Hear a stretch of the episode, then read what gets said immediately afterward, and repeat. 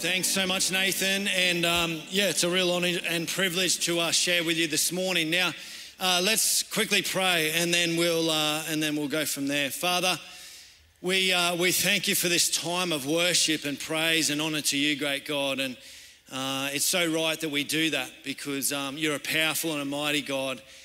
And God, um, in this time, I just in, the, in, that time of worship, I just sense, Lord, that. Um, I, I, sense really to pray, Father, that you would open our hearts up uh, for what you want to say. And that there may be some barriers or walls um, that are up in our hearts and lives that preventing for what you want to do in our heart. And I just pray, God, that, that you would smash those walls down, those barriers down, that you would open up our hearts uh, for what you want to say, great God. Um, Father, you want to um, you want us to experience life and life to the full. And Lord, the only way we're truly going to discover the fullness of that is if we're willing to surrender to you, to hear from you, and to obey you, great God. And so, as your word goes out, this can't be by me or by man. Holy Spirit, we pray that you would speak to our hearts this morning, great God. We know that you're powerful and mighty, and we just ask that you would speak to us. We need you, great God. We've already heard that this morning. We need you in our own personal lives. We need you in this church, and of course, we need you in this nation and beyond, Father. And so, great God, thank you for this time. As we pray for revival, we pray this morning that very same thing that you would revive our hearts. Oh, how we need it, great God. Come, Holy Spirit, speak. In Jesus' mighty name, amen. We are in a little series at the moment as we've been looking at 21 days praying for revival. And so we are in this series at the moment looking at uh, some of the revivals and, and speaking about uh, revival. I came across a story. Uh, this is by a, a, Western missionary. It was in 1907, and there was a powerful move in North Korea. And he describes uh, this move. He says, as the prayer continued, this was in like a service, he says, as the prayer continued, a spirit of heaviness and sorrow for sin came down upon the audience. Over on one side, someone began to weep, and in a moment, the whole audience was weeping. One person after another would rise, confess his sins, break down and weep, and then throw himself to the floor and beat the floor with his fists in perfect agony of conviction. Sometimes, after a confession, the whole audience would break out in audible prayer. And the effect of the audience of hundreds of people praying together in audible prayer was something indescribable. Again, after another confession, they would break out in uncontrollable weeping, and we would all weep. We could not help it. And so the meeting went on until two o'clock in the morning with confession and weeping, and hundreds stood with arms outstretched toward heaven. Every person forgot every other. Each was face to face with God. I can still hear that fearful sound of hundreds of people pleading with God for life and for mercy. And this morning, I'm convinced that as I share with you this morning, this is exactly what God wants to bring to your own life. He wants to bring life. But the only way you're going to experience life and life to the full is by uh, surrendering to Him. He wants your heart, and He wants every aspect, uh, every aspect of it. He, he, he doesn't want, you see, there's elements of our life that we give over to Him. There's aspects that we say, yes, He's Lord of my life in this area, but He wants every area of your life. He wants your heart. And, and, and we, look, we look for the peace and the contentment and the joy so desperately that our heart desires. We look for it in all sorts of things of this world, but the world has let you down. And you've looked in for it, for it, uh, you've looked for it in business, you've looked in for it in relationships, you've looked for it in career paths, you've looked for it in money, and time and time again you've been let down. But you will never experience fullness of life, anything outside of God. You will not experience it. I don't believe God. I, am I'm, I'm convinced that God is not a liar. He doesn't lie when He says, um, if you want life and life to the full, it's found in me. That that's what He came for. He came to give you life. He came to give you life and life to the full. If we want revival, it starts within here. If we want revival, it starts within our own hearts. Yes, I can share some stories about revival, but that's not going to help. That is not going to bring revival. In order for revival to take place, it begins in our hearts. And God says, I want your heart. I want your heart. And this morning is an opportunity to, to, surrender your heart. This morning is an opportunity to say, God, I need you desperately in my life. And He gives you that opportunity today. And some of you say, Oh, but I've walked with Christ for 20, 30, 40, maybe 50 years. I know Him.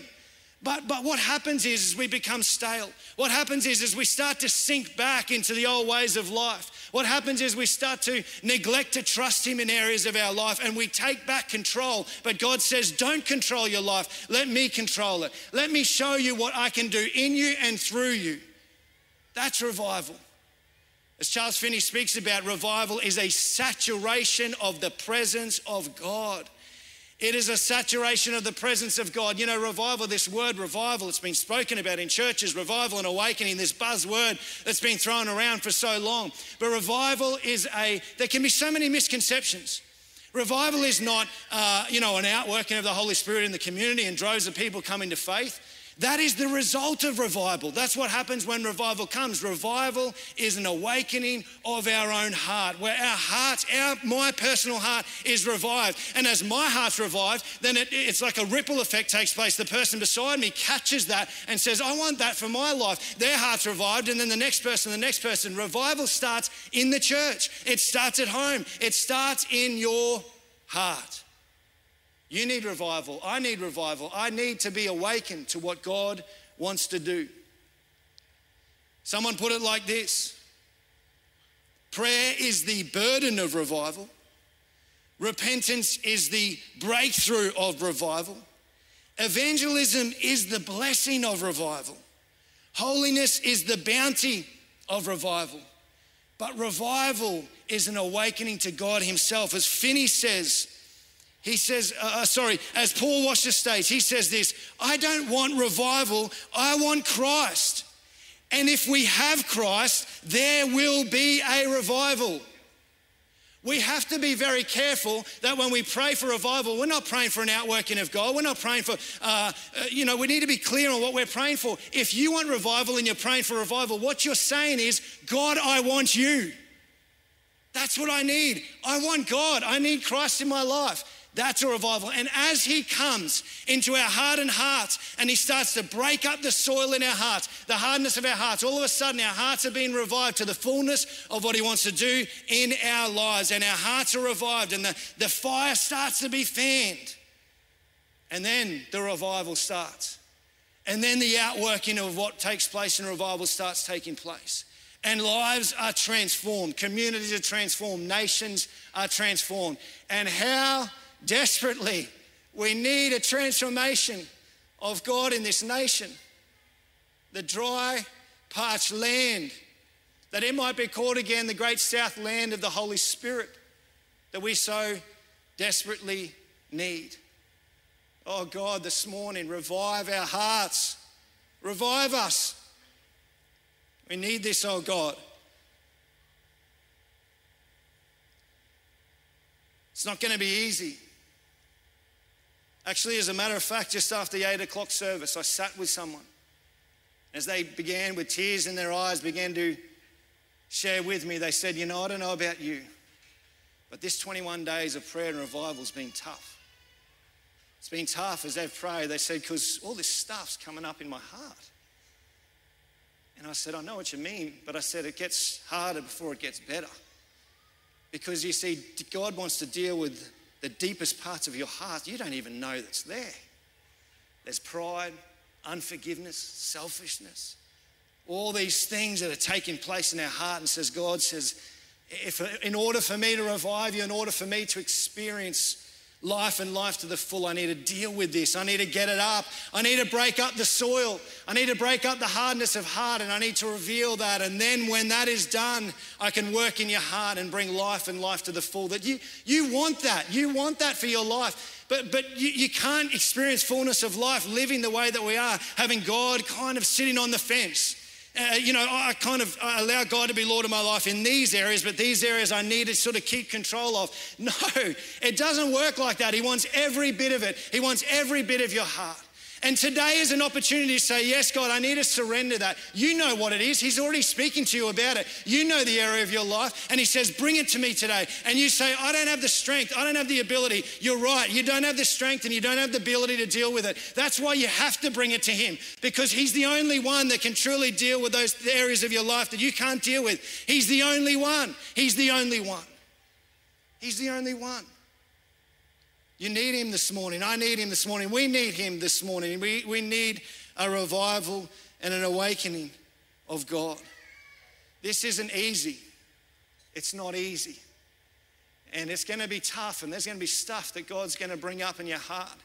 And there may be weeping, there may be pain in your heart, but He needs to deal with it. He needs to get the stuff that you've suppressed into the darkness, and He needs to get it into the light. And it's the only way. And you know, the enemy is brilliant. He said, he'll, he's saying to you now, he's saying, keep it in the darkness, keep it in the darkness, suppress it. And, and you think, oh, that, that's the way. But God says, no, you got to get it into the light. Let me deal with it. Let me deal with it. I'm big enough. And there's no condemnation.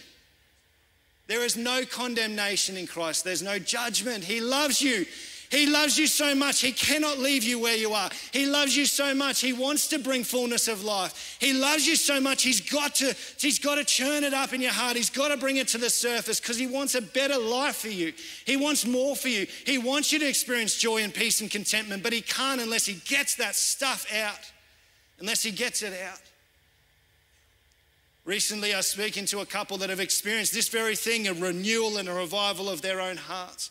And as I share with them, oh, sorry, not share with them, as they shared with me only a couple of weeks ago, they began to say, Oh, David, uh, there's just so much stuff that God has dealt with in our lives. And there was two main areas they really spoke to me about. They said, there is, there's, there's been so much unforgiveness in our hearts, so much unforgiveness. And they said, there's, so much, there's been so much pride. And God is beginning to pinpoint those areas. And they said, we've already gone to work at it. You see, it requires a response, doesn't it? He brings it up and then he says, Deal with it. I'll help you in it. I won't leave you. He says, I'll never leave you nor forsake you. I'll help you and I'll empower you. And they've gone to work and they've, they've already sought out people that they've, they've said, uh, you know, forgive us, forgive us of these things. And they began to deal with it, the pride they began to deal with, and they said, Oh, all this stuff we didn't even know was there. We didn't even know was there. For some of you, may not even realize it's there. But allow God to search your heart. Allow Him to go through, to bring it to the surface, to bring it up into the light. It's not easy. It's tough, but this is what God wants to do in us. He loves you too much to leave you where you are. An elder in the Borneo church commented on the change he had witnessed soon after revival began in 1973. He said this He said, The services are so different from what I've ever experienced before. When the Holy Spirit comes down upon the congregation, people begin to cry out in loud wailing. Sometimes 20 or 30 people at the same time, calling out under God for forgiveness of sins, and some calling out the names of people with whom they have been quarreling in desperate desire to get reconciled. I love this. He says this Many pending court cases have been cancelled because the parties involved have been reconciled in a very dramatic manner with tears and embraces of godly love. After the sin problems have been dealt with by the Lord and forgiveness granted, then the service goes on with loud singing of praises while tears of joy are still flowing down. Wouldn't it be amazing for our courts to be emptied? For the police to not have anything to do? Because revival would come to our hearts, forgiveness would flow, crime would cease. This is what we need in our nation. This is what this is why we cry out to you, oh God, come Holy Spirit. We need you. A revival is nothing else than a new beginning of obedience to God, Charles Finney, Charles Finney says. An obedience to God. He's calling you today, yes, to confession and repentance, but moving on to a step of obedience to Him to say, Oh God, search my heart, and I need to respond to you. He wants your heart this morning, and He wants all of it. You cannot leave any behind. If you want to be awakened to the things of Him, you've got to give Him everything. You must give Him all. Know, as I was reading through the Old Testament recently, I just couldn't help but see really my, my own life in this. You know, often we can be critical of, of we see God in the Old Testament, we see God in the New Testament, we think he seems different. He's so gracious in the New Testament, he seems loving in the New Testament. And in the Old Testament, he seems like he's always condemning. And I don't, I don't see it. I see a God in the Old Testament is, is immeasurably gracious, extraordinarily gracious, extraordinarily loving. The, the, context of the scripture that God gave me to share with you today, it's not a, it's not a, it's a tough scripture for that matter. Uh, but, but the context and the lead up to this is here is God who has his chosen people, the people of Israel, who he loves desperately, and God's desire and God's love, God's heart for these people is for, for them to love him, to serve him, to, to give their lives, to surrender to him. And he wants to be their God, he wants to be their king. He, he just wants to pour out on their lives. And, and, time and time again, as we read through the Old Testament, it seems like they fail and they fall short again and again and again, and they stuff up and, and, and they go their own way, and, and God gets frustrated, but then He relents. It's remarkable. I, I can't help but see the graciousness of God, it's extraordinary. And they get to a point where they say, We want a king. We want a king like the other nations. And at the time of Prophet Samuel, he says, No, don't do this evil thing. God, Yahweh, God is your king. And they say, No, we want a king of our own to lead us and guide us. And God's heart is broken and burdened because all he wants to do is lead them and guide them. He wants to be their king. But God's a gentleman. And so, God, eh, they, they have their way. And Prophet Samuel, he states these words. They're tough words to swallow. It's a scripture for us this morning. It says this if you fear the Lord and serve and obey him. This is Samuel 1 Samuel 12 14. If you fear the Lord and serve and obey him and do not rebel against his commands, and if both of you, uh, both you and the king who reigns over you, follow the Lord your God, good. But if you do not obey the Lord, and if you rebel against his commands, his hand will be against you as it was against your ancestors. Now then, stand still and see the great thing the Lord is about to do before your eyes. Is it not wheat harvest now? In other words, it doesn't normally rain in this season. Well, I will call on the Lord to send thunder and rain. And you will realize what an evil thing you did in the eyes of the Lord when you asked for a king. Then Samuel called on the Lord, and that same day the Lord sent thunder and rain. So all the people stood in awe of the Lord, and then and of Samuel. The people all said to Samuel, Pray to the Lord your God for your servants, so that we will not die, for we have added to all the other sins of evil, asking for our king. Do not be afraid, Samuel replied.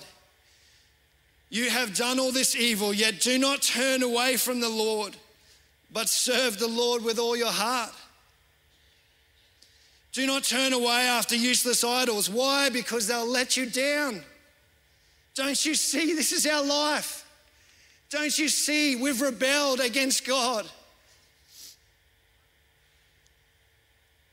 Do not be afraid, Samuel replied. You've done all this evil, yet do not turn away from the Lord. This is the word of God to us this morning. Don't turn away from the Lord, but serve the Lord with all your heart. Do not turn away after useless idols. They can do you no good, nor can they rescue you because they are useless. If you chase the things of this world, it will let you down. It is useless. For the sake of his great name, the Lord will not reject his people because the Lord was pleased to make you his own. As for me, far be it from me that I should sin against the Lord by failing to pray for you. And I will teach you the way that is good and right. But be, be, be sure to fear the Lord and serve him faithfully. With what? With all your heart and consider what great things he has done for you. Yet if you persist in doing evil, both you and your king will perish. I'm not saying this is an easy word for us this morning, but what I am saying is this is the word of the God, uh, this is the word of God, and this is what he wanted to say to us this morning. He wants our heart. He wants our heart. He wants your heart this morning. Don't turn to the right or left. Don't worship idols in your life. I'm not saying it's easy. What I am saying is that God wants your heart this morning. He wants you to surrender it to Him.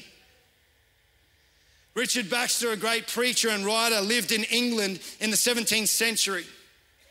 At one time, he became a pastor of a church in a very difficult town. For three years, he preached with all the passion of his heart, but with little response. One day, in desperation, he threw himself down on the floor of his study and cried out, Lord, why don't you do something with these people? I can't go on. If you don't do something, I'll die. At that moment, Baxter said it was as he heard a voice speaking back to him Baxter, you're working in the wrong place. You're expecting revival to come through uh, the church. Try home. This caused Richard Baxter to change his whole approach to ministry. He began visiting the homes of his members one by one. He would spend whole evenings with them, encouraging them to have personal and family devotions and showing parents how to set up a time of family worship with their children. Gradually, the Spirit of God began to light fires of renewal in homes across his parish. It was not long before the fire swept through his whole church and revival came. The church became a powerful, uh, became powerful, and Richard Baxter a famous name. It goes on to say many Christians want revival today. They are waiting for it to start in the church, but perhaps God is saying that it needs to start in our home in our homes and in our own hearts. This is what we need a revival of God. A revival is not just an emotional touch, it's a complete takeover. Revival is not just an emotional touch, it is a complete takeover. He wants every aspect of your heart.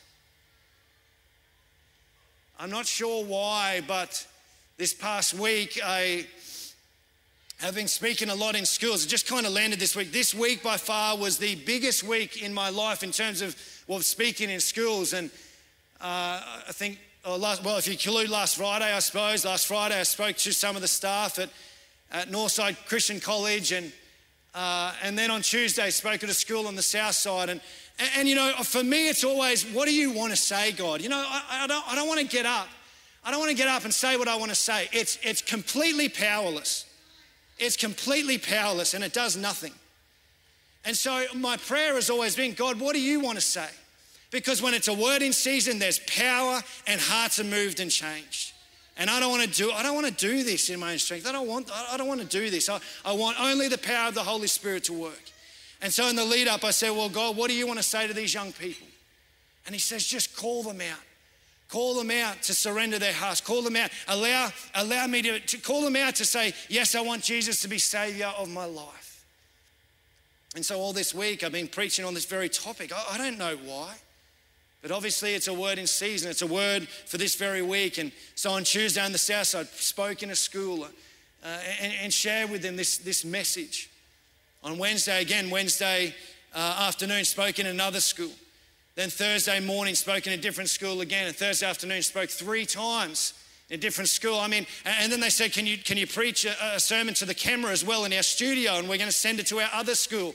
And, uh, and I thought, I hate, I hate speaking to cameras. You know, I hate it. And, uh, but, but God said, this is, this is the thing, you know. It, God says, I want to take the, the very thing you can't do and I want to use it for my glory. Then you'll never be able to take credit for it.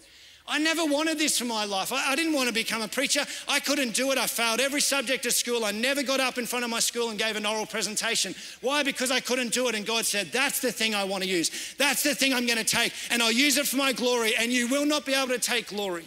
I don't stand up here because I want to be a preacher. I stand up here because I'm just like everyone else, a hungry beggar looking to find bread. And I encountered the one who said, I am the bread of life. And I believe and I believe in the same way, we are all hungry beggars looking for bread. And he says, I'm the bread. I'm the bread of life.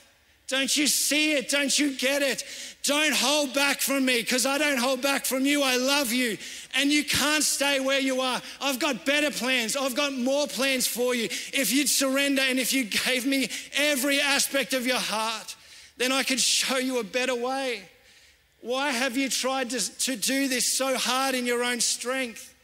He has something better for you. Give Him your heart. And so, all this week, I've been saying to these students surrender your heart, surrender your life. Th- Thursday, four messages on Thursday. Friday night, spoke at youth. And again, I witnessed one of the most powerful outworkings of the Holy Spirit. God, again, what do you want to say? What do you want to say, God, to these young people? He says, call them, call them out to say, Yes, I want Jesus Christ to be Lord and Savior of my life. And as I get up on this stage to share with these young people, these young people gathered, I just shared with them and and it came a moment near the end, and I, you know, I wasn't, uh, I wasn't, I had no, I did, I had no thought of a response, to be honest. I wasn't sure how it was going to unfold. But as I was preaching, I just sensed the Holy Spirit speaking to these young people's lives, and I could hear uh, the tears. I could hear the, uh, the, the, crying in the front row, and I knew that the Holy Spirit was saying, Call them out. And I, I don't know why I did it like this, but I just sensed to do it. And I said, In this moment, some of you need to stand and respond to Christ. In this moment, some of you need to surrender and say, Yes, I need to stand up. I need to stand up and say, Jesus, be Lord and Savior of my life. And I said, Don't wait, don't, no, uh, no eyes closed, heads bowed. I just said, in this moment, if you want that for your life, just stand up in front of your peers. It would have to be one of the most courageous and bold responses for young people in front of their peers to say, I need a savior. I need a savior. You know, you know, we think, oh, courage is just kind of trying to walk this out and not, not receiving help. Courage is standing up and saying, yes, I need help. That's courage. Courage is saying, I need a savior. I need a savior. That's courage. And what I witnessed was 27 young people in that moment stood up to their feet in their moment, uh, in, in that moment in front of peers and in front of friends, and they said, I need a savior. And God met them where they were at. A remarkable response of God. Now, I just want to say, I didn't count because I feel like, you know, God's very clear about being careful, not exaggerating or making it up or anything like that. I didn't, I didn't stand on the stage and went through the numbers. Oh, how amazing is this? But a leader told me afterwards 27 young people and I said to these young people, this is a powerful moment because many years ago, I remember at a splash out camp, I preached a similar sermon. If you're here today and you want to stand up and receive Jesus Christ as Lord and Savior of your life, stand up now. And Pastor Travis Granger, as a 14 year old boy, he stood up that night and he said to me later, he said, I don't even know how I got to my feet. He said, I just stood up and I was on my feet that night as a 14 year old. And he's now pastor in this church. And as we prayed for those young people, I said, God, do it again. Do it again over these young lives. May they be the future leaders, the future pastors, the future missionaries, the future leaders through business and communities and through this nation, great God. They are the future generation, the future leaders. This is not a work of man, this is a work of the Spirit. And that's what we need. That God might revive these young people, that He might revive us. And so, what you need, what I need is a work of the Holy Spirit. He wants to change us. He wants to change us. In revival, God is not concerned about filling empty chairs, He's concerned about filling empty hearts. If revival has been withheld from us, it is because some idol remains still enthroned. Some of you here, the idols are still set up in your heart and in your life. I don't know what it is, but you know. You know what idol is set up enthroned in your life. Do not delay, it needs to go. God says, do not delay. Today, now is the opportunity for that to go. Whatever idol is there in place of God, He says, get rid of it. It's got to go. Only I can be fully in your heart. If revival has been withheld from, it is from us, it is because some idol remains still enthroned, because we still insist in placing our reliance in human schemes, because we still refuse to face the unchangeable truth that it is not by might, but by my spirit. Oh God, how we need your spirit. A true revival means nothing less than a revolution, casting out the spirit of worldliness and selfishness and making God and His love triumph in the heart and in our life. I don't know why, but yesterday afternoon, as I was here, I prayed for you. I prayed for all of you. I came into this A1 building. I was to preparing, I was meant to prepare for this sermon, and I, I thought to myself, is this just procrastination? But I just sensed I need to pray. And I walked over here and I prayed through here and I prayed down every single aisle. And I prayed over every seat, sorry, not every seat, but I prayed, you know, over this, this area. And I came up on stage and I prayed over this stage. And I don't know, I just sensed that there were some areas in our hearts that God needed to deal with. To be honest, I'm struggling even to share it now. I don't really want to, but I just sense that they need to be brought up. There's an area of unforgiveness and there's an area of pride. I know it's been there in my own heart and in my own life last Sunday night responding. It's a great message of confession and repentance. And as I responded myself, I responded in a certain way. And just even the last few weeks, God has pinpointed an area in my own life that I realized I, I, I didn't even know was there. And God said, There is so much pride in your heart. I didn't even know. I didn't even realize. And he's, in the last couple of weeks, He's just pinpointed stuff in my heart and in my life. He There's so much pride. I didn't even see it. And that's the thing. God's going to start to bring this up in your own heart. There's pride, there's unforgiveness, there's selfishness in your heart. Some of you today, particularly men, this is what I felt to say. You need to go home and you need to ask your wife for forgiveness. Because you haven't been the husband that you needed to be. You need to ask your wife for forgiveness. Some of you need to fall on your knees before your kids and ask for forgiveness because you haven't been the spiritual leader in the home that God has called you out to be. I didn't want to say this, but I just sensed that's what God needed to say to some here this morning. And don't delay. Go straight home and, and ask for forgiveness in the area of being a husband, in the area of being a father. To ask for forgiveness from your children, to ask for forgiveness from your wife. There's been areas, and maybe you've asked your wife to hang on, and the idol of work has been your God. And you've pursued and you said, just keep hanging on, keep hanging on. But there's going to come a moment where they just can't hang on any longer. And what they want is they want you.